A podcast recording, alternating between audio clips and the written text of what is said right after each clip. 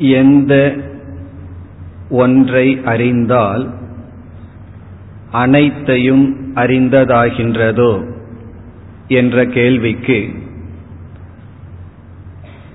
அக்ஷரம் என்ற ஒரு தத்துவத்தை அறிந்தால் அனைத்தையும் அறிந்ததாகின்றது என்ற பதில் வருகின்றது. எந்த ஒரு அறிவால் அழியாத தத்துவத்தை ஒருவன் அறிகின்றானோ அந்த அறிவு பராவித்யா என்று சொல்லப்படுகிறது. ஆனாலும் அபராவித்யாவும் அறியத்தக்கதாக இருக்கின்றது. காரணம் பராவித்யா என்பது பிரம்மத்தை பற்றியதாக இருப்பினும் அபராவித்யா என்பது பிரம்மத்திடமிருந்து உருவான இந்த உலகத்தை பற்றியது. உண்மையில் அபராவித்யா என்று எதை கூறுகின்றோமோ அதுவும் பிரம்மத்தை பற்றிய வித்யாதான். ஆனால் எப்படிப்பட்ட பிரம்மத்தை பற்றிய அறிவு?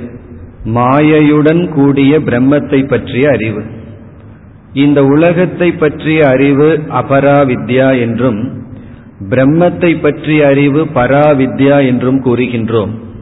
ஆனால் நாம் பார்க்கையில் இந்த உலகம் பிரம்மனிடமிருந்து வந்த தோற்றம் என்றால் இந்த உலகமும் பிரம்மம் தானே அப்படி பார்க்கையில் அபராவித்யா என்பது மாயையுடன் கூடிய பிரம்மத்தை பற்றிய அறிவுதான்.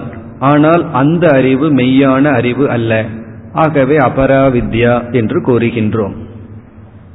ஒன்றை அறிந்தால் அனைத்தையும் அறிந்ததாகும் என்பது எப்பொழுது என்றால் அந்த ஒன்று அனைத்துக்கும் மூல காரணமாக இருக்க வேண்டும் அல்லது உபாதான காரணமாக இருக்க வேண்டும்.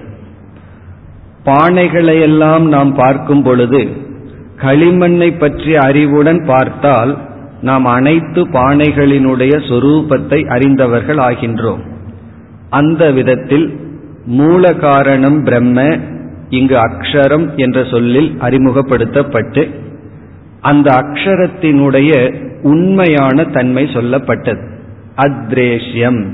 இந்திரியங்களுக்கு எட்டாதது. அச்சக்ஷுகு இந்திரியங்கள் அற்றது. நித்தியம் சர்வகதம். காலத்தாலும் இடத்தாலும் வரையறுக்கப்படாதது. இப்படியெல்லாம் கூறப்பட்டு பிறகு ஒரு சொல் வந்தது. பூதயோனி. பூதயோனி என்றால் இந்த அனைத்து பிரபஞ்சத்துக்கும் உபாதான காரணம். அதை ஏழாவது மந்திரத்தில் நாம் பார்த்தோம்.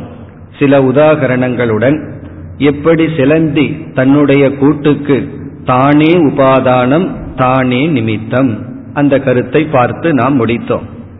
இனி இப்பொழுது நாம் எட்டாவது மந்திரத்திற்கு செல்கின்றோம். இருபத்தி இரண்டாவது பக்கம் எட்டாவது மந்திரம்.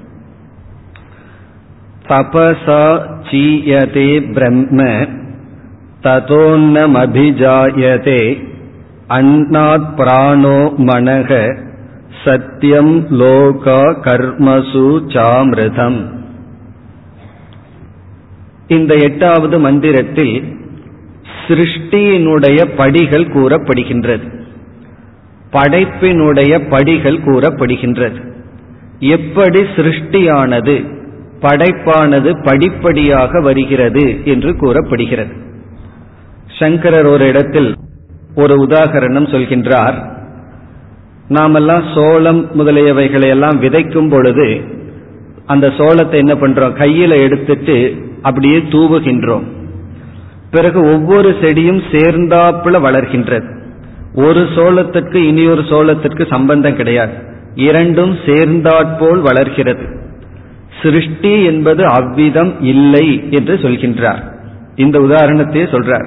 எப்படி சில தானியங்களை இறைக்கும் பொழுது சேர்ந்தாப்புல அது வளர்கிறதோ அதுபோல நாம் பார்த்து அனுபவிக்கின்ற சிருஷ்டி தோன்றுவதில்லை. பிறகு எப்படி தோன்றுகிறது? படிப்படியாக தோன்றுகின்றது. முதலில் இது அதிலிருந்து இது அதிலிருந்து இது என்று தோன்றுகிறது. அப்படி கையிலிருந்து தூக்கி எறிகின்ற தானியங்களைப் போல் அனைத்தும் சேர்ந்து வருவதில்லை. இப்ப உதாரணமா நெருப்பு நீர் இது போன்ற காற்று போன்றவைகளெல்லாம் சேர்ந்தாப்புல தோன்றவில்லையாம் படிப்படியாக தோன்றுகின்றது. ஒன்றிலிருந்து ஒன்று ஒன்றிலிருந்து ஒன்று என்று தோன்றுகிறது. உதாரணமா நெய் நம்மிடம் இருக்கின்றது. அந்த நெய் எப்படி வருகின்றது? பால் பிறகு வந்து தயிர் அதிலிருந்து வெண்ணெய் அதிலிருந்து நெய் என்று ஒரு பொருள் வேறாக மாறி வேறாக மாறி இறுதியில் நெய் என்று கிடைக்கின்றது. அதுபோல முதலில் பிரம்மன் அந்த பிரம்மனிடமிருந்து ஒரு மாற்றம் அந்த மாற்றத்திலிருந்து அடுத்த மாற்றம் இவ்விதம் இந்த சிருஷ்டி தோன்றியுள்ளது. அந்த சிருஷ்டியினுடைய படிகள் இந்த மந்திரத்தில் அமைந்துள்ளது. நம்ம அந்த படிகளை இப்பொழுது பார்ப்போம். முதல் படி பிரம்மன் பிரம்மனாக இருக்கும் பொழுது ஒரு சிருஷ்டியும் கிடையாது. பிரம்மன் வந்து தன்னுடைய சுரூபத்தில் இருக்கும் பொழுது படைப்பு என்பது கிடையாது. பிறகு என்ன ஆகின்றது? பிரம்மன் மாயை என்ற ஒரு தத்துவத்துடன் சேர்கின்றது. மாயையை தனக்கு கீழ் பிரம்மன் வைத்திருக்கின்றது. பிறகு அந்த மாயையுடன் பிரம்மன் சேர்ந்திருப்பது முதல் நிலை. அதை நம்ம என்ன சொல்லலாம்? காரண அவஸ்தா என்று அழைக்கின்றோம். காரண அவஸ்தா என்றால் காரண நிலை. அந்த காரண நிலைன்னு சொல்லும் பொழுதே தூய்மையான பிரம்மன் மாயா சக்தியுடன் சேர்ந்துள்ளது. மாயா சக்தியும் சேராத நிலைய காரண அவஸ்தைன்னு சொல்லக்கூடாது. அது வந்து நிர்குண பிரம்ம சுத்தமான பிரம்மன் என்று கூற வேண்டும். இப்ப சுத்தமான பிரம்மன் மாயையுடன் சேரும் பொழுது காரண அவஸ்தா. அது வந்து முதல். இரண்டாவது அவஸ்தை இங்கு சொல்லப்படுகிறது தபசா சீயதே பிரம்மன். தவத்தினால் பிரம்மன் சற்று வெளிப்படுகின்றது. இப்ப இரண்டாவது அவஸ்தைக்கு இங்க கொடுக்கிற பெயர் அன்னம் என்று சொல்லப்படுகிறது. உபனிஷத்துல சில சொற்களுக்கு இடத்துக்கு தகுந்தாற்போல் பொருள் செய்ய வேண்டியது வரும். இப்ப இந்த இடத்துல அன்னம் என்பது இரண்டாவது அவஸ்தை. இப்ப இரண்டாவது நிலை என்னவென்றால் சிருஷ்டிக்கு தயாராக இருக்கின்ற நிலை. இரண்டாவது நிலை என்ன சொல்லலாம்? படைப்புக்கு தயாராக இருக்கின்ற நிலை. முதலில் காரண நிலை இரண்டாவது படைப்புக்கு தயாராக இருக்கின்ற நிலை. இந்த ரெண்டு நிலையும் மேலோட்டமா பார்த்த ஒன்றுதான். ஆனா ஒன்று ஓய்வு நிலை இனி ஒன்று தயாராக இருக்கின்ற நிலை. இதை நம்ம சுலபமா புரிஞ்சுக்கணும்னா ஒரு உதாரணம் சொல்லலாம். இப்ப நம்ம வகுப்பை ஆரம்பிச்சிருக்கோம். நீங்கள் எல்லோரும் அமர்ந்து கொண்டு இருக்கின்றீர்கள் இது ஒரு நிலை. இப்பதான் வகுப்பு ஆரம்பிக்கப்பட்டுள்ளது. நாம் அனைவரும் அமர்ந்து கொண்டு இருக்கின்றோம். வகுப்பு முடிகிறதுக்கு இரண்டு நிமிஷம் இருக்கு. அப்ப நீங்க எப்படி அமர்ந்திருக்கிறீர்கள்? அப்பொழுதும் அமர்ந்திருக்கின்றீர்கள். ஆனா செல்வதற்கு தயாராக அமர்ந்திருக்கின்றீர்கள். காரணம் என்ன? வகுப்பு முடிஞ்ச உடனே நம்ம புறப்பட்டுறோம். அப்படி வகுப்பு ஆரம்பிக்கும் பொழுதும் அமர்ந்து கொண்டிருக்கின்றோம். வகுப்பு முடிகிற ஓரத்திலையும் அமர்ந்து கொண்டிருக்கின்றோம். ஆனா சில பேர் அஞ்சு நிமிஷத்துக்கு முன்னாடியே டைம் பார்த்துட்டு இருப்பார்கள். ஏன்னா ஆபீஸுக்கு போக வேண்டியது இருக்கு. எத்தனையோ வேலை இருக்கலாம். இப்ப வகுப்பு முடிகிற ஓரத்துல நம்ம எப்படி இருக்கோம்? எந்திரிக்கவில்லை. ஆனா தயாராக மனதை தயார்படுத்தி கொண்டு இருக்கின்றோம் அதே போல பிரளயமெல்லாம் வந்த காலத்துல பிரம்மன் வந்து டோட்டல் ரிலாக்ஸ்டா இருக்கார். சிருஷ்டி செய்யலான்னு முடிவு பண்ணும் பொழுது தயாராகின்றார். அது வந்து செகண்ட் ஸ்டேஜ் தயாராக இருக்கின்ற நிலை. அதுதான் இங்கு தவத்தால் பிரம்மன் சிருஷ்டிக்கு தயாராகின்றது அப்படின்னு இங்கு சொல்லப்படுகிறது. தவத்தினால் பிரம்ம சீயதே அப்படின்னா தயாரான நிலையை அடைகின்றது. இது வந்து இரண்டாவது ஸ்டேஜ் முதல் நிலை வந்து மாயையோட பிரம்மன் சேர்வது. இரண்டாவது வந்து சேர்ந்த பிரம்மன் ரெடி ஆவது தயாராவது. மூன்றாவது பிராணன் என்ற ஒரு தத்துவத்தினுடைய சிருஷ்டி. இங்கும் பிராணன்கிறதுக்கு சாதாரணமான பொருள் அல்ல. அதாவது சூக்மமான படைப்பு சட்டில் கிரியேஷன் இப்ப நம்ம வந்து ஸ்தூலமான உலகத்தை பார்க்கிறோம். காற்று தெரியுது நெருப்பு தெரியுது நீர் தெரிகின்றது பூமி தெரிகின்றது. இவைகளெல்லாம் சட்டில் ஃபார்ம்ல சூக்மமான நிலையில் இருப்பது அடுத்த சிருஷ்டி. அதாவது மூன்றாவது ஸ்டேஜ் வந்து சூக்மமான பூதங்களினுடைய சிருஷ்டி. நம்ம அஞ்சு பூதங்களை பார்க்கிறோம் பஞ்ச பூதங்களை பார்க்கிறோம். இது சூக்மமான இருக்கின்ற அவஸ்தை. அது வந்து மூன்றாவது ஸ்டேஜ் பிறகு நான்காவது ஸ்டேஜ் நம்முடைய சூக்மமான உடல்களினுடைய படைப்பு. மனம் இந்திரியங்கள் போன்ற சூக்ம சரீர சிருஷ்டி. மூணாவது ஸ்டேஜில் என்ன சொல்லலாம்? சூக்மமான பூத சிருஷ்டின்னு சொல்லலாம். இப்ப நம்ம பார்க்கிற பூமி சூக்மமான அவஸ்தையில் இருக்கிறது. இப்பொழுது பார்க்கின்ற நீர் சூக்மமான நிலையில் இருப்பது. அது வந்து தேர்டு ஸ்டேஜ் நான்காவது ஸ்டேஜ் நம்முடைய மனம் போன்ற இந்திரியங்கள் எல்லாம் படைக்கப்படுகிறது. இந்திரியமும் சக்தி என்று சொல்கின்றோம். இப்ப கண் இருக்கு. கண்ணு வந்து ஸ்தூலமான இடம். அதற்குள்ள பார்க்கும் சக்தி வெளிப்படுகிறது. நம்ம காதை பார்க்கிறோம் அப்படின்னா அதனுடைய வெளி தோற்றத்தை பார்க்கிறோம். ஒருவருடைய காதை பார்த்து அவருக்கு கேட்கிற சக்தி இருக்கா இல்லையான்னு நம்ம நிர்ணயம் பண்ண முடியாது. ஏன்னா அந்த கேட்கும் சக்திங்கிறது கண்ணுக்கு தெரியாது. அவரிடம் பேசி பார்த்தா தான் நமக்கு தெரியும். இவ்விதம் இந்திரியங்கள் என்பது ஒரு சக்தி. இதையெல்லாம் சூக்ம சரீரம்னு சொல்றோம். செட்டில் பாடி அது வந்து நான்காவது ஸ்டேஜ் இப்ப முதல் ஸ்டேஜ் காரண நிலையில் இருப்பது இரண்டாவது அதே காரண நிலையில் தயாராக இருப்பது மூன்றாவது அதாவது முதல் படைப்பு சட்டில் எலிமெண்ட்ஸ் சூக்மமான பூதங்களினுடைய படைப்பு. நான்காவது சூக்மமான ஷரீரங்களினுடைய படைப்பு. நம்முடைய மனங்களினுடைய படைப்பு. ஐந்தாவது நாம் பார்த்து அனுபவிக்கின்ற இந்த ஸ்தூல பூதங்களினுடைய படைப்பு. இதெல்லாம் சாஸ்திரத்துக்குள்ள எப்படி இந்த படைப்பு வருகிறது என்று விஸ்தாரமாக பேசப்பட்டுள்ளது. பஞ்சீகரணம் ஒரு தத்துவத்தை பேசுவார்கள். அதன் அடிப்படையில் சூக்மமான பூதங்கள் ஸ்தூல பூதங்களாக மாறி விடுகின்றன. ஸ்தூல பூதம்னா நாம பார்த்து அனுபவிக்கின்ற பஞ்சபூதங்கள். அதாவது நிலம் நீர் நெருப்பு காற்று ஆகாசம். இந்த ஐந்தும் படைக்கப்படுகிறது. இப்ப நம்ம அனுபவிக்கின்ற ஸ்தூல பூதங்கள் அது ஐந்தாவது ஸ்டேஜ். ஆறாவது ஸ்டேஜ் என்னவென்றால் இப்ப பாலைவனம் இருக்கு அல்லது மற்ற கோலங்கள் இருக்கு. இப்ப வந்து மூன் நிலா இருக்கின்றது. அதுவும் பஞ்சபூதங்களினுடைய சேர்க்கை தான் ஆனா அங்கு ஜீவராசிகள் வாழ முடியாது. வாழ்வதற்கான இடம் இல்லை. ஸ்தூல பூதங்களிலிருந்து லோகங்கள் உருவாகின்றன. லோகம் அல்லது உலகம் என்றால் வாழ்வதற்கு தகுந்த இடமாக ஸ்தூல பூதங்கள் மாறுகின்றன. ஒரு கால் இந்த பூமியில் இருக்கிற நீரெல்லாம் இல்லாமல் போகிவிட்டால் நம்மால வாழவே முடியாது. எந்த ஜீவராசியினாலும் வாழ முடியாது. அப்ப அடுத்த ஸ்டேஜ் பஞ்சபூதங்களை என்ன செய்ய வேண்டும்? வாழ்வதற்கு தகுந்த மாதிரி மாற்றி அமைக்க வேண்டும். இப்ப நீர்ங்கிற பூதம் எப்பொழுதுமே ஐஸ் கட்டியா இருந்ததுன்னு வச்சுக்குவோமே எப்படி வாழ்வது? நீர்ங்கிறது எப்பொழுதுமே நீராவியாகவே படைக்கப்பட்டிருந்தால் நம்மால வாழ முடியாது. அப்படி வாழ்வதற்கு தகுந்தாற்போல் பூதங்களை மாற்றி உலகமாக மாற்றுதல். உலகம்னு சொன்னாவே லோகம்னு சொன்னாவே வாழ தகுந்த இடம். அப்படி மாறுதல். பிறகு அதற்கு அடுத்த ஸ்டேஜ் ஏழாவது ஸ்டேஜ் வந்து ஸ்தூல சரீரம் நம்முடைய உடல்கள். நம்முடைய உடல்களும் அந்த உடல்கள் வாழ தகுந்த இடங்களும். இவைகள் தோன்றுகின்றன. பிறகு உடல் தோன்றி மனமெல்லாம் தோன்றி வாழ தகுந்த இடமும் தோன்றினால் நம்ம என்ன செய்வோம்?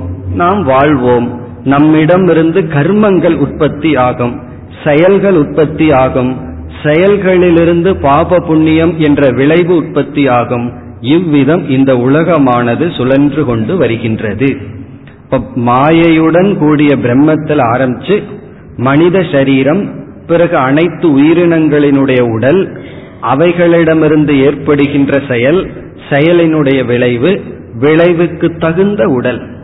நம்முடைய உடல் எதன் அடிப்படையில் அமைந்துள்ளதுன்னா not by chance but by choice என்று சொல்வார்கள். ஒரு சான்ஸா நம்ம உடல் கிடைக்கவில்லை பட் பை சாய்ஸ் சாய்ஸ்னா நம்ம தான் தேர்ந்தெடுத்திருக்கோம்.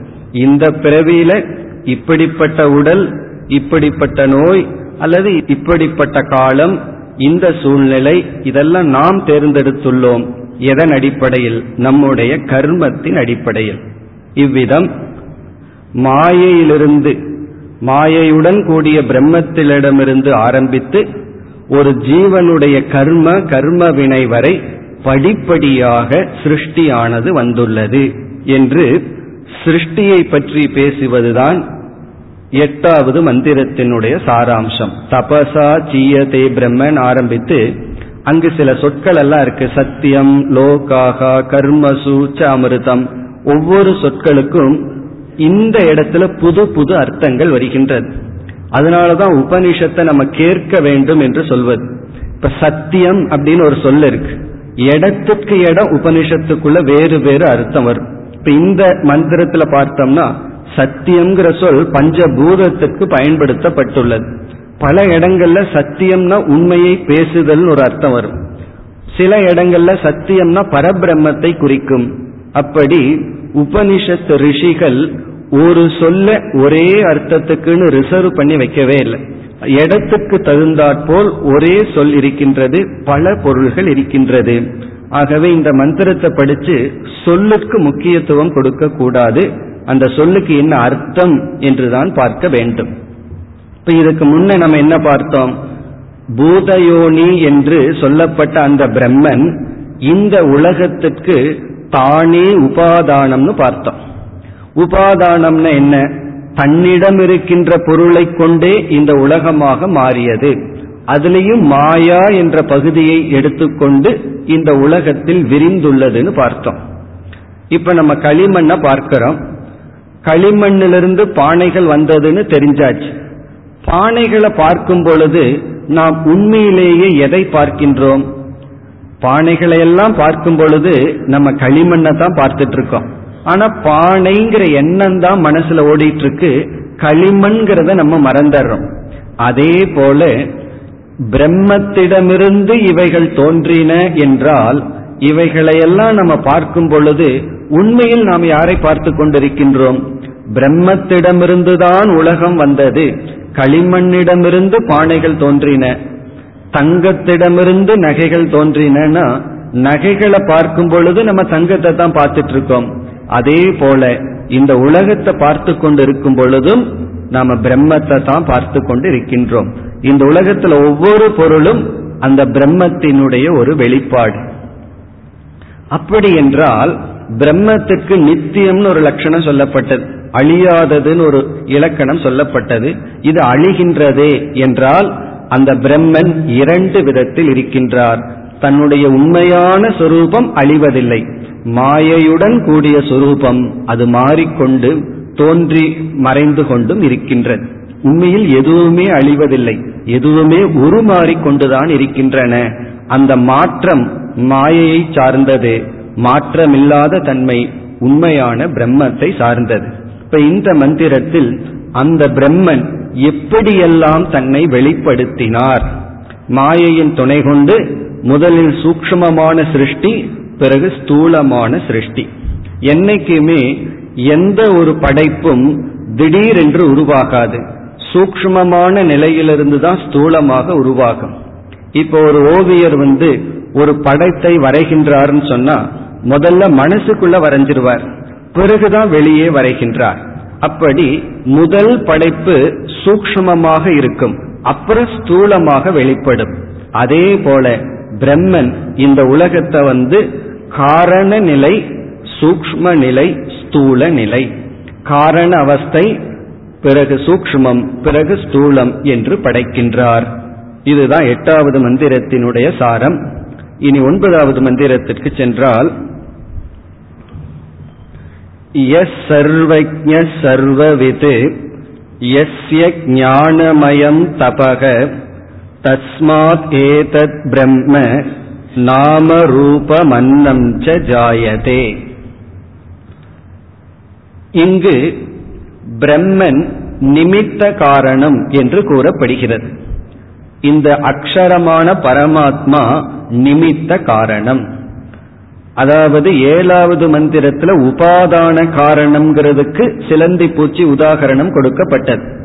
இந்த இடத்துல நிமித்த காரணமும் பிரம்மன் என்ற கருத்து கூறப்படுகிறது. இப்ப ரெண்டையும் சேர்த்துனா பிரம்மனே நிமித்த காரணம் பிரம்மனே உபாதான காரணம். சிலந்தி பூச்சி உதாரணத்துல ரெண்டுமே வருது. நிமித்த காரணமும் சிலந்தி தான் உபாதான காரணமும் சிலந்தி தான் ஆனா அங்க இம்பார்ட்டன்ஸ் முக்கியத்துவம் உபாதானத்துக்கு வருகிறது. அங்கு நிமித்தம்ங்கிறது சொல்லப்பட்டுள்ளது. அது மேலும் இங்கு விளக்கப்படுகிறது.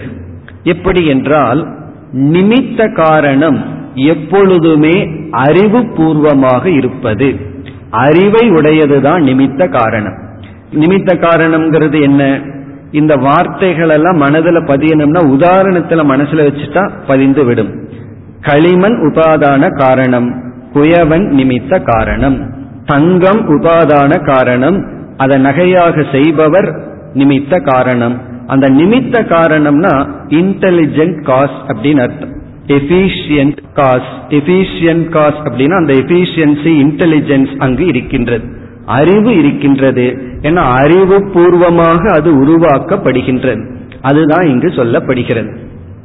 இப்ப இங்க என்ன சொல்லப்படுகிறதுனா ஒரு குயவன் இருக்கின்றான் களிமண்ணை பயன்படுத்தி இருபது பானை பண்ணி வச்சிருக்கான். இப்ப நம்ம அந்த பானைகளை எல்லாம் பார்க்கும் பொழுது நமக்கு என்ன அறிவு வரும்? இது எல்லாம் ஒரே ஒரு மூலப்பொருள்னால ஆனதுங்கிற மட்டும் சாமானிய பொதுவான அறிவு நமக்கு கிடைக்கும். ஆனா அந்த குயவனுக்கு நமக்கு மேல ஒரு எக்ஸ்ட்ரா அறிவு இருக்கு. என்ன அறிவுன்னா அவன் எல்லா பானையும் உருவாக்கி இருக்கான் அதனால ஒவ்வொரு பானையினுடைய விசேஷ ஞானமும் இருக்கு. இந்த பானை வந்து ரெண்டு லிட்டர் கொள்ளும் இது மூணு லிட்டர் கொள்ளும் இது இதற்கு பயன்படுத்தலாம் இது இதற்காக உருவாக்கப்பட்டதுன்னு அந்த குயவனுக்கு ஒவ்வொரு பானையை பற்றிய பூரண அறிவு இருக்கு. நமக்கு வந்து பொதுவான அறிவு இருக்கு. எல்லா பானையும் களிமண்கிற அறிவு தான் நமக்கு இருக்கும். ஆனா அந்த பானையை செய்பவனுக்கு அவனுக்கு வந்து ஒவ்வொரு பானையை பற்றி விசேஷ ஞானம். பிறகு இனி ஒன்னு இருக்கு. ஒவ்வொரு பானையும் உருவாக்குகின்ற சக்தியும் அவனிடம் இருக்கின்றது. அப்ப அந்த குயவனுக்கு ரெண்டு இருக்கு. பானையை உருவாக்குகின்ற சக்தி பானையை பற்றிய அறிவு. அதே போல தங்கத்திலிருந்து நகையை உருவாக்குபவருக்கு தங்கத்தை பற்றிய அதாவது ஒவ்வொரு நகையை பற்றிய அறிவு அந்த நகையை உருவாக்கும் சக்தி. இப்ப பானைய படைப்பவனுக்கு பானைய படைப்பவனுக்குனா களிமண்ணிலிருந்து பானையை உருவாக்குவனுக்கு சக்தியும் அறிவும் இருக்கின்றது. எதை பொறுத்தவரை? பானையை பொறுத்தவரை. இதே லாஜிக் இதே ரூல் எக்ஸ்டென்ட் பண்ணோம்னா அனைத்தையும் படைப்பவருக்கு என்ன இருக்க வேண்டும்? அனைத்தை பற்றிய அறிவும் அனைத்து சக்தியும் இருக்க வேண்டும். ஏன்னா ஒரு பானையை உருவாக்குபவனுக்கு பானையை பற்றிய அறிவும் அதை உருவாக்குகின்ற சக்தி மட்டும் இருக்கு. எல்லாத்தையுமே படைக்கிறவனுக்கு என்ன இருந்து ஆக வேண்டும்? அப்ப சர்வம் எல்லாத்தையும் படைக்கிறவனுக்கு எல்லாத்த பற்றி அறிவு இருக்கும். பிறகு எல்லாவற்றையும் படைக்கின்ற ஆற்றல் இருக்கும். அப்படி படைக்கின்ற அந்த பிரம்மத்துக்கு ஈஸ்வரன் அப்படின்னு ஒரு பெயர். ஈஸ்வரன் சொன்னா நம்ம பொதுவா வந்து சிவபெருமான் நினைக்கிறோம். சிவபெருமான ஈஸ்வரன் கோயில்னு சொல்லி சொல்லி பழகியிருக்கோம். ஆனா வேதாந்தத்துக்குள்ள வரும்பொழுது ஈஸ்வரன் என்றால் அனைத்தையும் படைப்பவர். சர்வ சக்திமான் பேராற்றல் கொண்டவர். அப்படின்னு என்ன? எல்லாத்தையும் படைக்கிறார்னு சொன்னா முழுமையான சக்தியுடன் கூடியவர் பிறகு முழுமையான அறிவுடன் கூடியவர். அதுதான் இங்கு சொல்லப்படுகின்றது. சர்வஜக சர்வவித். சர்வஜகனா அனைத்தையும் அறிபவர். இப்ப கடக்ஞக அப்படின்னா பானையை அறிபவர். சர்வஜகன சர்வத்தையும் அறிபவர். ஏன் இவர் எல்லாத்தையும் அறிஞ்சிருக்கார்? எல்லாத்தையும் இவர் அறிவதற்கு காரணம் எல்லாத்தையும் இவர் உருவாக்கியதனால். இப்ப இவர் நிமித்த காரணமாக இருந்து ஈஸ்வரன்கிறவர் அனைத்தையும் உருவாக்கியுள்ளார். அதனாலதான் பகவானுக்கு தெரியாம நம்ம எதையும் செய்ய முடியாது. நம்ம நினைச்சிட்டு இருக்க யாருக்கும் தெரியாம இதை சாப்பிட்டுலாம் யாருக்கும் தெரியாம இந்த பொருளை எடுத்துக்கலாம்னு நினைக்கிறோம். ஆனா பகவானுக்கு தெரியாம எதுவும் செய்ய முடியாது. காரணம் அவர் அனைத்தையும் அறிபவர். அனைத்து சக்தியுடன் கூடி இருப்பவர். இது வந்து அந்த இறைவனுக்கு கொடுக்கின்ற இலக்கணம். நம்ம ரொம்ப வருஷமா ஆன்மீகத்திலிருந்து அல்லது பக்தனா இருந்துட்டு இருக்கோம். ஒரே ஒரு சின்ன கேள்விக்கு நமக்கு சில சமயம் பதில் தெரியாம போயிடும் நீ கும்பிடுறைய கடவுள் அவர் யார்? அப்படின்னு ஒரு கேள்வி கேட்டா யோசிக்க ஆரம்பிச்சிருவோம். முப்பது வருஷமா கும்பிட்டு இருக்கிறேன்னு இப்பதான் இந்த கேள்வியே மனசுக்குள்ள வருது. யார் கடவுள்? ஈஸ்வரனுக்கு லட்சணம் என்ன? ஒரு வார்த்தையை நம்ம பயன்படுத்தினோம்னா அதுக்கு இலக்கணம் தெரிஞ்சிருக்க வேண்டும். இலக்கணம்னா டெபினிஷன் லட்சணம் தெரிஞ்சிருக்க வேண்டும். இப்ப இறைவன்கிற வார்த்தையை பயன்படுத்துறோம். அதற்கு என்ன இலக்கணம் என்றால் ஜெகத் கர்த்தா அல்லது இந்த உலகத்துக்கு காரணமானவர். இப்படித்தான் சாஸ்திரம் இறைவனை நமக்கு அறிமுகப்படுத்துகிறது. இப்ப நம்ம ஒருவரை ஒருவரை அறிமுகப்படுத்தும் பொழுது நம்ம நண்பருக்கு இனியொருவரை அறிமுகப்படுத்துறோம். எப்படி அறிமுகப்படுத்துறோம்? அவருக்கு தெரிஞ்ச ஒன்றை வச்சு அவருடைய மகன் அவருடைய தந்தை என்று சொல்லி அறிமுகப்படுத்துவது போல நமக்கு தெரிஞ்சது இந்த உலகம். இந்த உலகத்தை நம்ம அறிகின்றோம். இறைவனை நமக்கு தெரியவில்லை. அப்ப சாஸ்திரம் இறைவனை நமக்கு எப்படி அறிமுகப்படுத்துதுன்னா நீ அனுபவிக்கின்ற இந்த உலகத்துக்கு காரணமானவர் இறைவன். இப்படித்தான் நமக்கு முதல்ல அறிமுகப்படுத்துகிறது. இப்ப இறைவன்கிறது யார்? கடவுள்ங்கிறது யார்? இந்த உலகத்துக்கு காரணமானவர். இது ஃபர்ஸ்ட் ஸ்டெப் இதுல இருந்து அப்படியே டெவலப் ஆகுது. காரணம்னா என்ன? உபாதான காரணம் நிமித்த காரணம் இப்படி எல்லாம் போகுது.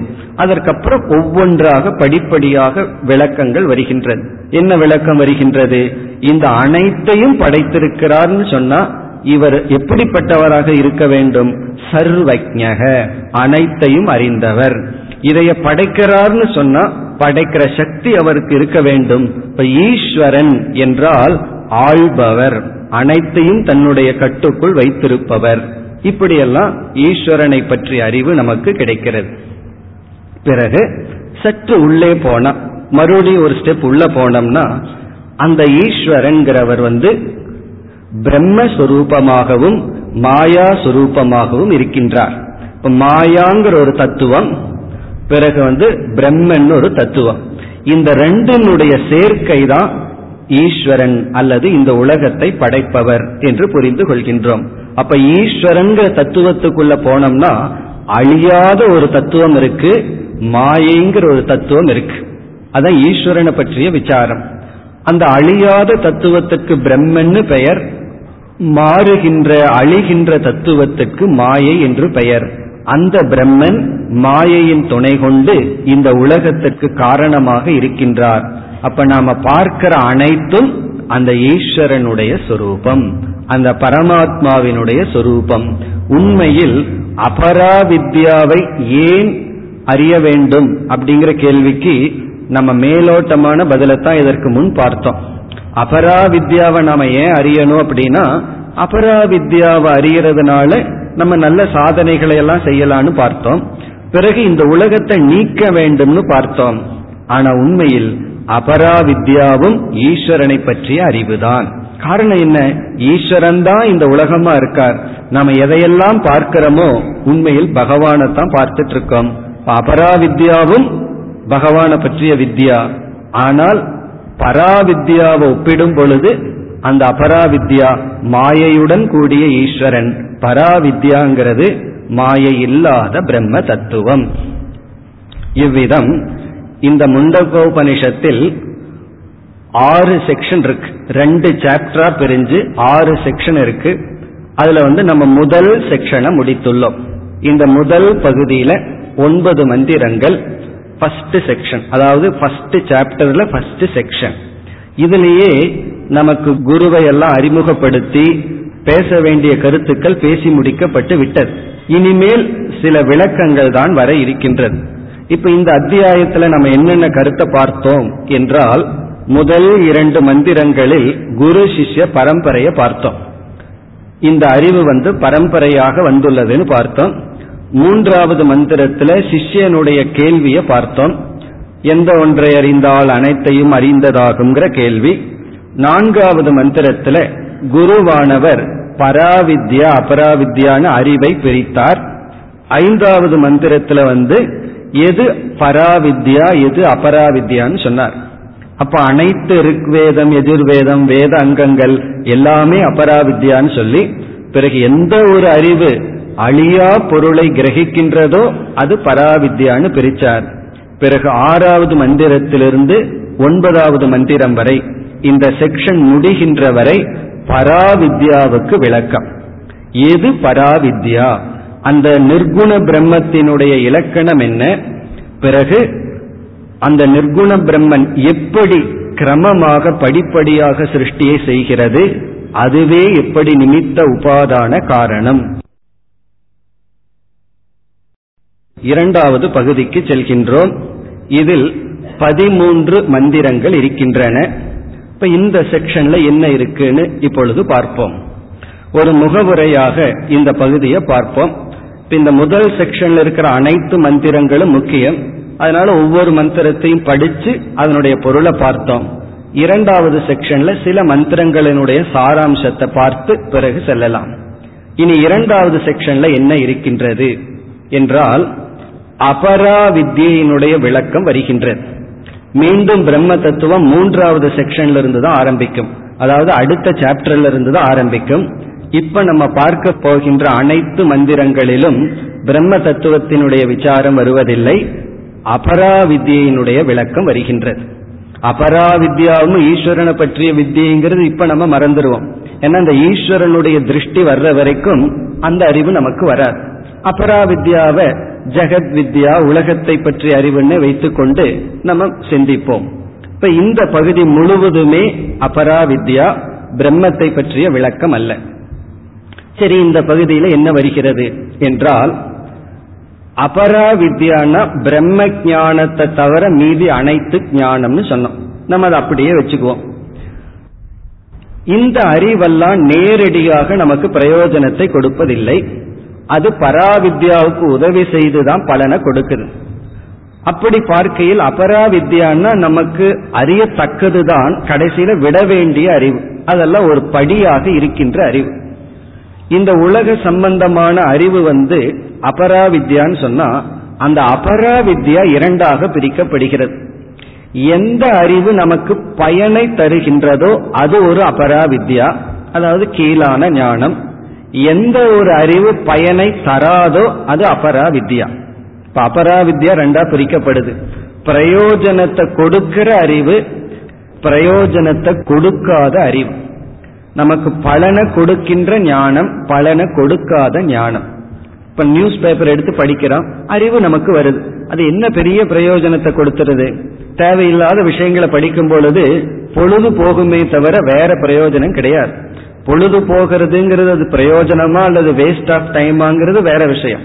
அப்படி சில அறிவு வந்து நமக்கு பயனே இல்லை. ஏதோ படிக்கிறோம் தெரிஞ்சு வச்சுக்கிறோம் அவ்வளவுதான். இப்ப ஊர் வந்து பேசுறோம்னு வச்சுக்குவோமே ஊர் கதை பேசுறோம். இதனால என்ன நமக்கு அறிவு வந்துட போகுது? அறிவு வருவதில்லை தெரிஞ்சு வச்சுக்கிறோம் ஆனா பயனற்றது. ஆனா சில விஷயங்கள் எல்லாம் பயனுடையது. பயனுடையதும் செய்தித்தாள் இருக்கலாம் புஸ்தகங்கள் இருக்கு எத்தனையோ மேகசைன்ல நல்ல விஷயங்கள் இருக்கின்றது. அப்ப பயனுடையதை படிக்கும் பொழுது அது ஒரு விதமான அபரா வித்யா இப்ப இங்க என்ன செய்யப்படுகிறது? பயனற்ற அபரா வித்யா பேசப்படுவதில்லை. பயனுடைய அபராவித்யா பேசப்படுகிறது. பயனுடைய அபராவித்யாவை பற்றி சில கருத்துக்களை உபனிஷத் கூறுகிறது. அது எப்படின்னா கனவுல எத்தனையோ பொருள்கள் எல்லாம் வருகின்றது.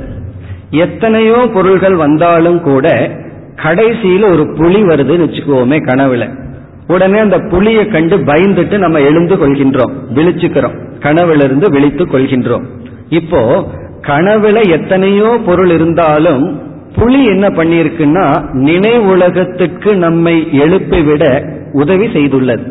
அப்ப எல்லாமே பொய்யா இருந்தாலும் இந்த புலி வந்து மற்ற பொருள்களை காட்டிலும் வேறுபட்டு இருக்கு என்ன பண்ணியிருக்கு? அது பொய்யா இருந்தாலும் அது மெய்யான ஒரு உலகத்துக்கு நம்மை எழுப்பிவிட உதவி செய்துள்ளது. அதே போல இந்த உலகத்துல எத்தனையோ அறிவு பொய்யா இருந்தாலும் ஏதாவது ஒரு அறிவு நம்ம வந்து இதை விட மேலான உலகத்திற்கு எழுப்பி விட்டால் தூண்டி விட்டால் அது பிரயோஜனப்படும் அல்லவா அதே போல எந்த அபராவித்யா கீழான ஞானம் நமக்கு உதவி செய்யுமோ நம்மை உயர்த்துமோ அந்த அபராவித்யா இப்பொழுது பேசப்படுகிறது. அதனால வந்து அபராவித்யான்னா வேண்டான்னு எடுத்துக்கொள்ள கூடாது வேண்டாத அபராவித்யா இருக்கு. இப்ப காத பகவான் படைச்சது கேட்கறதுக்கு தான் ஆனா அதை மானிட்டர் பண்ணணும். பத்ரங் கர்ணேபி ஸ்ருணியாமன்னு நம்ம முதல் பிரேயர் நல்லதை கேட்போமாகனு தான் பிரார்த்தனையே இருக்கு. அதுல இருந்து என்ன அர்த்தம் தெரியுமோ? தீயதை கேட்காமல் இருப்பேனாகன்னு ஒரு பிரார்த்தனை. நல்லதை கேட்பேங்கிறதுல இருந்து தீயதை கேட்காம இருப்பேனாக அப்படின்னா என்ன? தீயது என்னுடைய காதில் விழுகாத வண்ணம் என்னை காப்பாற்றுன்னு அர்த்தம். அப்ப அபரா வித்யாவை ரெண்டா பிரிச்சிடுறோம். நம்மை கீழ்மைப்படுத்துகின்ற அறிவு அனுபவங்கள் நம்மை உயர்த்துகின்ற அபரா வித்யா இப்ப நம்மை உயர்த்துகின்ற அபரா வித்யா தான் இரண்டாவது செக்ஷனுடைய சப்ஜெக்ட் மேட்டர். அது என்ன இங்கு பேசப்படுகிறது என்றால் கர்ம தத்துவம் இங்கு வருகின்றது. இப்ப வேதத்தினுடைய கர்மகாண்டத்தினுடைய சாயல் இங்கு வருகின்றது. இந்த கர்மத்தை செய்ய செய்ய நமக்கு கர்மத்தில் பாவ புண்ணியம்னு பலன் வந்து சம்சாரத்துல தொடர்ந்துட்டு இருக்கிறோங்கிறது ஒன்றாக இருந்த போதிலும் இந்த கர்மம் நம்மை உயர்த்தவும் பயன்படுகின்றது. செயல் நம்மை தூய்மைப்படுத்தவும் பயன்படுகின்றது. ஆகவே இங்கு கர்ம தத்துவம் முதல் அபராவித்யாவாக வருகின்றது. கர்மம்னு சொன்னா உடலாலும் வாக்காலும் செய்கின்ற செயல். அந்த செயல் இங்கு எடுத்துக்கொள்ளப்படுகிறது வைதிக கர்மங்கள் யாகம் பூஜை இப்படிப்பட்ட கர்மங்கள் அனைத்தும். நாம் செய்கின்ற அனைத்து சாதனைகளும் கர்மங்களும் இங்கு பேசப்படுகிறது. இனி என்ன பேசப்படுகிறதுன்னு சொன்னா முதலில் இங்கு குருவானவர் என்ன சொல்றார்? கர்மத்தினுடைய பிளஸ் பாயிண்ட சொல்றார். அதாவது நீ விதவிதமான ஆக்டிவிட்டிஸ்ல ஈடுபட்டு கொண்டிருந்தால் செயல்ல ஈடுபட்டு கொண்டிருந்தால் உனக்கு என்ன பலன் கிடைக்கும்னு சொல்றார். அதாவது யாக எத்தனையோ யாகங்கள் இருக்கு. அந்த யாகத்தை செய்வதனால் பலன் நம்முடைய கடமையை செய்வதனால் பலன் உனக்குள்ள ஆசைகள் ரொம்ப இருந்தா அந்த ஆசையை எப்படியெல்லாம் தீர்த்து கொள்ளலாம் அதுக்கு இப்படியெல்லாம் செயலானது உதவி செய்கின்றது. கர்மகாண்ட எப்படியெல்லாம் நமக்கு துணை புரிகிறதுன்னு சொல்லி கர்மத்தினுடைய பிளஸ் பாயிண்ட் அதாவது நன்மையை சில மந்திரங்கள்ல கூறுகின்றார். குறிப்பா ஆறாவது மந்திரம் வரை கர்மத்தினுடைய பிளஸ் பாயிண்ட் இந்த அடுத்த செக்ஷன்ல முதல் மந்திரத்தில் ஆரம்பிச்சு ஆறாவது மந்திரத்தின் வரை கர்மத்தினால நமக்கு என்னென்ன பலன் வரும்னு சொல்றார். இது ஒரு சைடு இனி அடுத்த பாயிண்ட் என்ன தெரியுமோ? இந்த கர்மத்தினால வர மைனஸ் பாயிண்டையும் சொல்றார். இதனால வந்து எது உனக்கு கிடைக்காது. நம்ம கர்மகாண்டத்திலேயே இருந்து பூஜை பண்றோம் யாகங்கள் செய்யறோம் யஜ்யங்கள் செய்கின்றோம் அக்னிஹோத்திரம் முதலிய பூஜைகள்லாம் பண்ணிட்டு பிறகு வீட்டிலிருந்து கடமை கடமைன்னு கடமையை பண்ணிட்டு இருக்கோம். எல்லாருக்கும் என்ன என்னன்னா கடமை தீர்ந்ததற்கு அப்புறம் நான் வந்து ஆன்மீகத்துக்குள்ள வர்றேன்னு சொல்கிறார்கள். இப்ப இவங்க என்ன பிரிச்சுட்டாங்க? ஆன்மீகம்ங்கிறது வேற கடமைங்கிறது வேற. அப்படி பிரிக்கிறார்கள். பிறகு என்ன நினைக்கிறார்கள்? கடமையை முடிச்சிட்டு வர்றேன் அப்படின்னா அவர்களுக்கு மூச்சு போற வரைக்கும் ஏதோ ஒரு கடமை இருக்கு. காரணம் என்ன தெரியுமா? மூச்சு கடமை தான் சாப்பிட்றதும் கடமை தான் உலகம் எப்படிப்பட்டது தெரியுமோ? நம்ம உடல்ல இருக்கின்ற ஆரோக்கியம் இருக்கிற வரைக்கும் இந்த உலகம் அதை பயன்படுத்தி கொண்டு இருக்கு. ஒருவர் சொன்னார் எங்க அம்மா அப்பா இப்ப கொஞ்சம் ஆரோக்கியமா இருக்கின்றார். அவருடைய ஆரோக்கியம் தீர்றதுக்குள்ள என் குழந்தைய வளர்த்தி ஆகணும்னு சொல்றார். ஏன்னா அவர் வெளிநாட்டில் இருக்கார். இந்த குழந்தைய நான் எப்போ எதற்குள்ள வளர்த்தி ஆகணும்? இப்ப எப்படிப்பட்ட திட்டம் பாரு. அவருடைய ஆரோக்கியம் போறதுக்குள்ள தன்னுடைய குழந்தை அஞ்சு வயசு வரைக்கும் வளர்த்திடணும் அப்போ சொந்த மகனாக இருந்தாலும் எல்லோருமே என்ன நம்மிடம் பார்க்கின்றார்கள்? நம்முடைய ஆரோக்கியம் அறிவை பயன்படுத்த பார்க்கின்றார்கள்.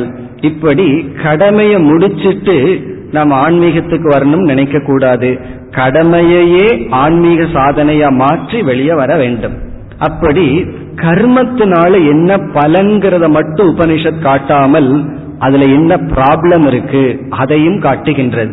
அப்ப கர்மத்தை எப்ப விடணும்? எப்பொழுது கடமைகளை சற்று மாற்றி ஆத்மார்த்தம் நமக்குன்னு சில கடமைகளை எப்பொழுது எடுத்துக்கொள்ள வேண்டும்? கர்மத்திலேயே இருந்தால் ஒருவன் எப்படி மூழ்கி போகின்றான்? இப்படிப்பட்ட எச்சரிக்கையும் விடுக்கப்படுகின்றது. இப்ப முதல் ஆறு மந்திரத்துல கர்மத்தினால் அடைகின்ற பலன் சொல்லப்படுகிறது. நமக்கு நாலு பேர் இருந்து நாலு பேர்த்தோட டிரான்சாக்ட் பண்ணி தான் மனதை பக்குவப்படுத்த வேண்டியது இருக்கு. ஏன்னா கொடுத்து பழகணும் வாங்கி பழகணும் அன்பை கொடுத்து அன்பை வாங்கி நம்மை உயர்த்துகின்றோம். அதனால கர்மத்துக்கு பிளஸ் பாயிண்ட் சொல்லப்படுகிறது. பிறகு அதிலேயே இருந்தால் ஒருவன் எப்படி கீழான நிலைக்கு செல்கின்றான் என்று கர்மத்தினுடைய மைனஸ் பாயிண்ட் அது வந்து ஏழாவது மந்திரத்திலிருந்து பத்தாவது மந்திரம் வரை வருகிறது. அப்ப இந்த இந்த சாப்டரை பார்த்தோம்னா முதல் ஆறு மந்திரத்துல கர்மத்தினுடைய பிளஸ் பாயிண்ட் பிறகு ஏழிலிருந்து பத்தாவது மந்திரம் வரை கர்மத்தினுடைய மைனஸ் பாயிண்ட் கர்மத்துக்குள்ளேயே இருந்தால் கர்மம்னா கடமைன்னு புரிந்து கொள்வோம். நம்ம கடமையினால நமக்கு கிடைக்கிற லாபம் நமக்கு கிடைக்கிற மனப்பக்குவம் நமக்கு கிடைக்கிற நன்மை. பிறகு அந்த கடமை கடமைன்னு அதிலேயே மூழ்கி இருப்பதனால் அதனால நமக்கு கிடைக்கின்ற நஷ்டம். அதே போல சேவை. சேவைங்கிறது கண்டிப்பாக தேவை. பூஜைங்கிறது கண்டிப்பாக தேவை. அதையும் உபனிஷத் கூறி பிறகு அதிலேயே மடிந்து விடக்கூடாது. அது ஒரு படி. நம்ம படியில போய் உட்கார்ந்துக்க கூடாது அல்லவா? இப்ப பகவான தர்சனம் பண்ண போறோம்னா ஒரு பத்து படி ஏறி போகணும்னா நாலு படி ஏறிய உடனே இங்கேயே உட்கார்ந்துக்கிறேன்னு உட்கார்ந்துக்க கூடாது அல்லவா அதுதான் உபனிஷத் கொடுக்கின்றது. இப்ப உபனிஷத்துக்குள்ள பார்த்தோம்னா பேலன்ஸ்டு வியூவை நம்ம பார்க்கலாம். ஒன்றினுடைய நன்மை அதனுடைய தீமையே. அதை எதற்கு மேல அதை பிடிச்சிட்டு இருந்தா தீமை ஏற்படும் என்று கர்மத்தினுடைய நன்மையும் கர்மத்தினுடைய தீமையும் முதல் பத்து மந்திரங்களில் வருகின்றது. இனி பதினோராவது மந்திரத்தில் தியானத்தினுடைய நன்மை தீமை. தியானம்ங்கிறதுக்கு உபனிஷத்துல பயன்படுத்துகின்ற சொற்கள் வந்து உபாசனம். உபாசனத்தினுடைய நன்மை தீமை. இப்போ உபாசனத்தை பின்பற்றினா என்ன நன்மை நமக்கு கிடைக்கின்றது? அதிலேயே இருக்கும் பொழுது என்ன வீழ்ச்சி நமக்கு வருகின்றது என்று பதினோராவது மந்திரத்தில் உபாசனையினுடைய நன்மை தீமை. பிறகு பனிரெண்டாவது மந்திரத்தில் கர்ம காண்டத்துக்கும் ஞான காண்டத்திற்கும் உள்ள ஒரு பிரிட்ஜ் ஒரு பாலம் வருகின்றது. பரீட்சலோகான்னு அந்த மந்திரம். இரண்டு வருடங்களுக்கு முன் இங்க வந்து மதத்திலிருந்து தத்துவத்துக்குங்கிற தலைப்புல அந்த ஒரு மந்திரத்தை எடுத்துட்டு தான் நம்ம விசாரம் செய்தோம். அதாவது கர்ம காண்டத்திலிருந்து ஒருத்தன் எப்படி அழக ஞான காண்டத்துக்கு செல்கின்றான்ங்கிற ஒரு பிரிட்ஜ் பிறகு கடைசி பதிமூணாவது மந்திரத்துல குருவுக்கு கொடுக்கின்ற ஒரு அட்வைஸ் உபனிஷத் வந்து குருவுக்கு ஒரு நியதியை கொடுக்கின்றது. தகுதியான சிஷ்யன் வந்தால் கண்டிப்பாக அவனுக்கு அறிவை கொடுக்க வேண்டும். இவ்விதம் பன்னெண்டாவது மந்திரத்துல ஒரு சிஷ்யன் எப்படி குரு கிட்ட போகணும்னு சொல்லி இப்படிப்பட்ட சிஷ்யனை ஒரு குரு பார்த்தால் அந்த குரு என்ன பண்ணணுமா? கண்டிப்பாக அறிவை கொடுக்க வேண்டும். அவர் அறிவை கொடுக்காமல் விட்டு விட்டா என்ன ஆகும்னா அவர் யோசிச்சு பார்க்கணும். இதே வேலையை என்னுடைய குரு பண்ணியிருந்தா நான் என்னுடைய கதி என்ன ஆகிறதுன்னு யோசிச்சு பார்க்கணும். நம்முடைய குரு கிட்ட போகும்போது நான் பேச மாட்டேன் மௌனமா இருக்கேன்னு இருந்திருந்தால் எனக்கு என்ன நேரிட்டு இருக்கும்னு நினைச்சு பார்த்து அந்த குருவானவர் தன்னுடைய சிஷ்யனுக்கு அறிவை கொடுக்க வேண்டும் என்று முடிகிறது. இதுதான் இரண்டாவது செக்ஷனுடைய சாராம்சம். கர்மத்தினுடைய பிளஸ் பாயிண்ட் நன்மை கர்மத்தினுடைய தீமை. தியானத்தினுடைய உபாசனையினுடைய நன்மை உபாசனையினுடைய தீமை. தீமைனா அது எப்படி நம்மை சம்சாரத்திலிருந்து வெளியோட்டாம வச்சிருக்குன்னு. பிறகு எப்படி எந்த படிகள் வழியாக நாம் கர்மகாண்டத்திலிருந்து ஞான காண்டத்திற்கு போவோம். அதாவது கீதையை பகவான் கொடுத்தது எதற்கு தெரியுமோ? படிச்சு அர்த்தத்தை புரிஞ்சுக்கிறதுக்கு. சில சகசிர நாமங்கள் எல்லாம் அர்ச்சனைக்காக கொடுக்கப்பட்டது.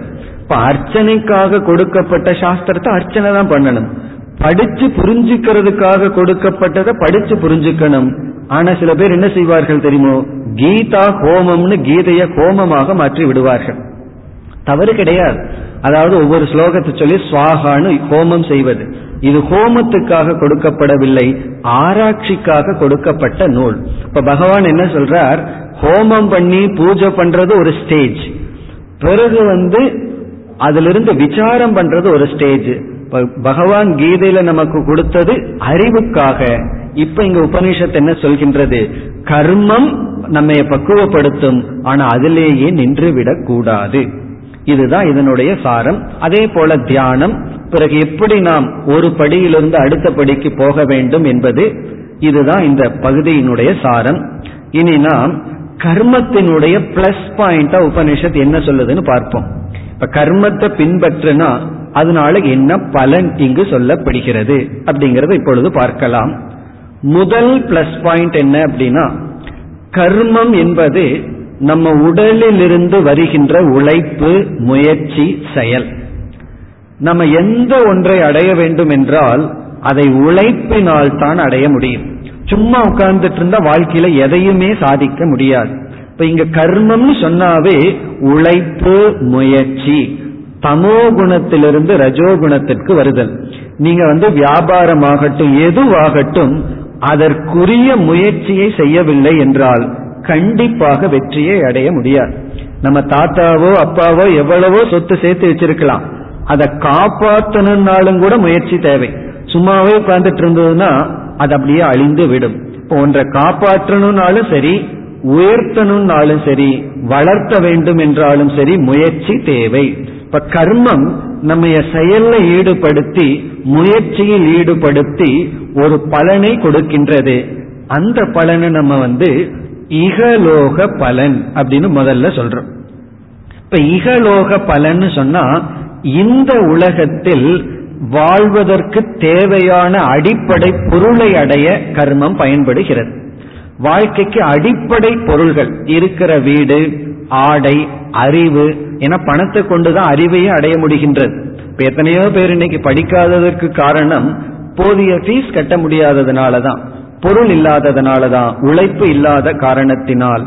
அப்ப கர்மத்தினுடைய பலன் அர்த்தக என்று சொல்லப்படுகிறது. அர்த்தம் அப்படின்னா வாழ தேவையான அடிப்படை பொருள்கள். அது வந்து அர்த்தக.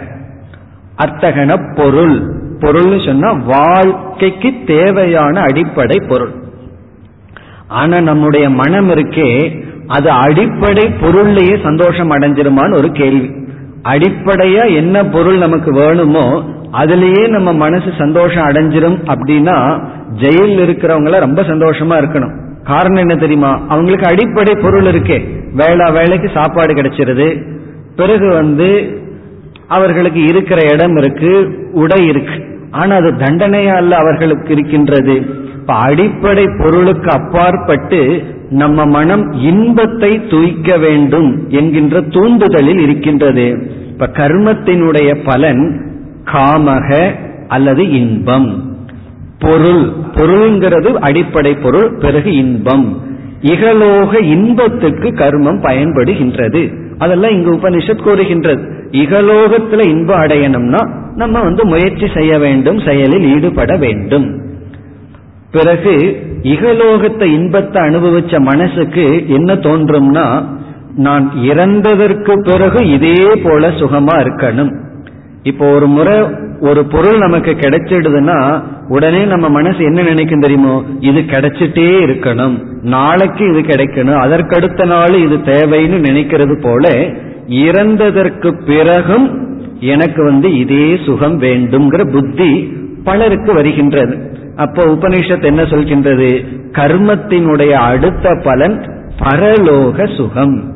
பரலோகம்னா இறந்ததற்கு பிறகு இவன் சொர்க்கம் முதலிய உயர்ந்த லோகத்திற்கு சென்று அங்கும் இன்பத்தை அடைகின்றான். நற்கதி கிடைக்கின்றது. இறந்ததற்கு பிறகு நல்ல கதி கிடைக்கின்றது. இது வந்து இரண்டாவது பிரயோஜனம். முதல் பிரயோஜனம் கர்மத்தில் ஈடுபட்டிருக்க ஈடுபட்டிருக்க இந்த உலகத்தில் இன்பமான வாழ்க்கை. இறந்ததற்கு பிறகும் இன்பமான வாழ்க்கை. இது ரெண்டு பலன். இகலோக பலன் பிறகு பரலோக பலன் இது வந்து முக்கியமல்ல. மூன்றாவது முக்கியமான பலன் இகலோகத்தில் சித்த சுத்தி மன தூய்மை ஒருவர் சொல்ற எனக்கு வந்து இன்பத்திலேயோ ஈவன் தேவையான பொருள்லையோ எனக்கு ஆசை கிடையாது. எனக்கு மனம் தூய்மையடைஞ்சு அந்த பிரம்ம தத்துவத்தை உணர்ந்து நான் மோட்சத்தை அடைய வேண்டும் ஒருத்தர் சொல்றார். இப்ப அப்படிப்பட்டவருக்கும் கர்மந்தான் அவர்களை தூய்மைப்படுத்தும். இப்ப நம்மை தூய்மைப்படுத்த வேண்டும் என்றாலும் நம்முடைய கடமைகள் அல்லது கர்மம் பயன்படுகின்றது. இப்படி மூன்று பிரயோஜனம். கர்மம் வந்து இகலோகத்தில் இருக்கிற சுகத்தை கொடுக்கும் இறந்ததற்கு பிறகு இன்பத்தை கொடுக்கும். அது நமக்கு இந்த ரெண்டுமே முக்கியம் இல்லை மூன்றாவது தான் முக்கியம். கர்மம் தான் நம்மை பக்குவப்படுத்தும். இங்க கர்மம்ங்கிறதுல அனைத்து சாதனைகள் நாம் செய்கின்ற விரதங்கள் தவம் எல்லாம் இந்த கர்மத்துல வந்துடும் இதுதான் நம்மை தூய்மைப்படுத்தும். அறிவு தூய்மைப்படுத்தாது அறிவு காட்டி கொடுக்கும் நம்ம கண்ணாடியில முகத்தை பார்த்தோம்னா கண்ணாடி என்ன பண்ணும்? முகத்தினுடைய லட்சணத்தை காட்டி கொடுக்கும். அதுல ஏதாவது கறி படிஞ்சிருந்தா காட்டி கொடுக்கும் நான் கண்ணாடியில பார்த்துட்டேன்னு முகம் சுத்தமாயிருமா? கண்ணாடியில பார்த்ததுக்கு அப்புறம் சுத்தம் பண்றது கர்ம கண்ணாடியில பார்க்கிறதுங்கிறது ஞானம். பிறகு நீரை வைத்தோ அல்லது துணி மூலமா முகத்தை தூய்மைப்படுத்துவதுங்கிறது கர்ம. இந்த கர்மம் பண்றத கர்மம் தான் பண்ண முடியும். கர்மம் வந்து காட்டி கொடுக்காது. ஆனா கண்ணாடி வந்து தூய்மைப்படுத்தாது. தூய்மைப்படுத்துவதுக்கு அப்புறமும் கண்ணாடி காட்டி கொடுக்கும். அப்ப ஞானம்ங்கிறது சங்கரர் கூறுவார் ஞானம் பிரகாஷயதி. ஞானம் காட்டி கொடுக்கும் ந பிரவர்த்தையதி. அது செயலை ஒன்றும் செய்யாது. இப்ப கர்மம் கொடுக்கறது கர்மம் தான் கொடுக்கும். ஞானம் கொடுக்கறத ஞானம் தான் கொடுக்கும். இப்ப கர்மம் நம்மை தூய்மைப்படுத்தும். இந்த மூன்றும் பிரயோஜனம். இனி கர்மத்தினுடைய மைனஸ் பாயிண்ட்டுக்கு வருவோம். பிளஸ் பாயிண்டா இந்த மூன்று சொல்லப்பட்டிருக்கு. இகலோக சுகம் பரலோக சுகம் சித்த சுத்தி. இனி கர்மத்தினுடைய மைனஸ் பாயிண்ட் என்ன அப்படின்னா இப்ப இதை படிக்கும் பொழுது ரொம்ப கேர்ஃபுல்லா கவனமா படிக்கணும். கர்மத்தினுடைய மேன்மையையும் உபனிஷத் சொல்லுது. கர்மத்தினுடைய அதர் சைடு அதனுடைய கீழ்மை தீமையையும் உபனிஷத் சொல்லுது.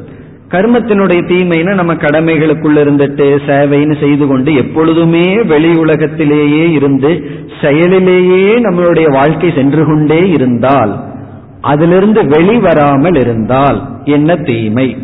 முதல் கருத்து இந்த கர்மம் நமக்கு ஞானத்தை நேரடியாக கொடுக்காது.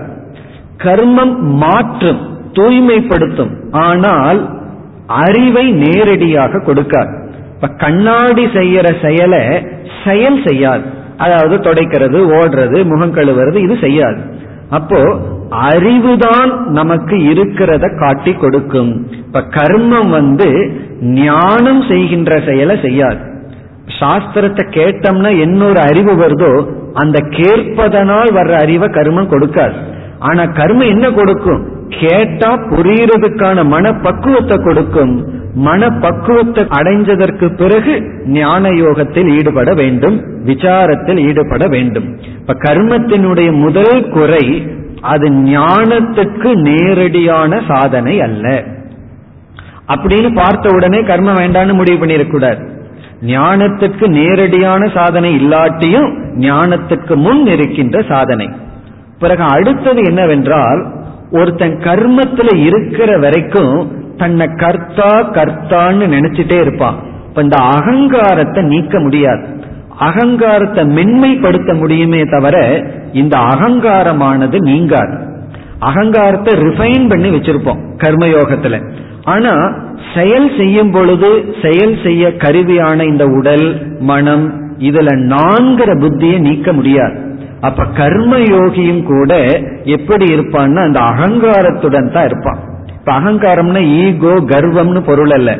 இந்த நான்கிறது உடல்ல இருந்து நீங்காது. ஏன்னா இவன் கர்மத்துல இருக்க இருக்க தான் நான் செய்யறேன் நான் செய்யறேங்கிற புத்தி இருந்துட்டே இருக்கும். இல்ல நான் கடவுளுக்காக செய்யறேன் கடவுளுக்காக செய்யறேன்னு சொல்லும் பொழுதும் கூட நான் கடவுளுக்கு அர்ப்பணம் பண்ற அந்த நான் இருந்துட்டே இருக்கும் கர்மத்துல. இந்த கர்வம் அகங்காரத்தை நீக்கவே முடியாது. பிறகு கர்மத்தில் இருக்கும் பொழுது சில குறைகள் அதாவது புகழ் ஆசை பிறகு தர்மத்தில பற்று சத்துவ குணத்திலிருந்து சில பற்று அதெல்லாம் நம்மை விட்டு போகாது. இப்படி சில சைடு எஃபெக்ட் இருக்கு. ஒரு பயிர் வளரும் பொழுது களைகள் வளருவது போல முயற்சி இல்லாமல் வளர்வது போல நல்ல சில குணங்கள் இருக்கும் பொழுது நம்மை அறியாமல் சில தீய குணங்கள் வந்துவிடும். அது அறிவினால் தான் நீக்கப்பட வேண்டி உள்ளது. இப்படி கர்மத்துக்கு சில குறைகள் இருக்கின்றது. அதையும் இங்கு உபனிஷத் கூறுகின்றது. அதே போல தியானம். தியானம் பண்றதுனால நன்மைகள் பல. வெறும் அர்த்தமில்லாத சப்தத்தையே தியானித்துக் கொண்டிருக்கும் பொழுது அறிவை கொடுக்கவில்லை என்றால் அதனாலேயும் சில தீமைகள் இருக்கின்றது என்று கூறி இந்த ரெண்டு அறிவு எதற்குனா இந்த அபராவித்யாவை கவனமாக கையாள வேண்டும் என்று நமக்கு எச்சரிக்கை விடுத்து இந்த பகுதி முடிவடைகின்றது. இதற்குள் இருக்கின்ற மந்திரத்தை நாம் நாளை பார்க்க ஆரம்பிப்போம். ॐ पूर्णमधपूर्णमिधम् पूर्णात्पूर्णमुदच्छते पूर्णस्य पूर्णमादाय पूर्णमेवावशिष्यते ॐ शान्ति शान्ति शान्तिः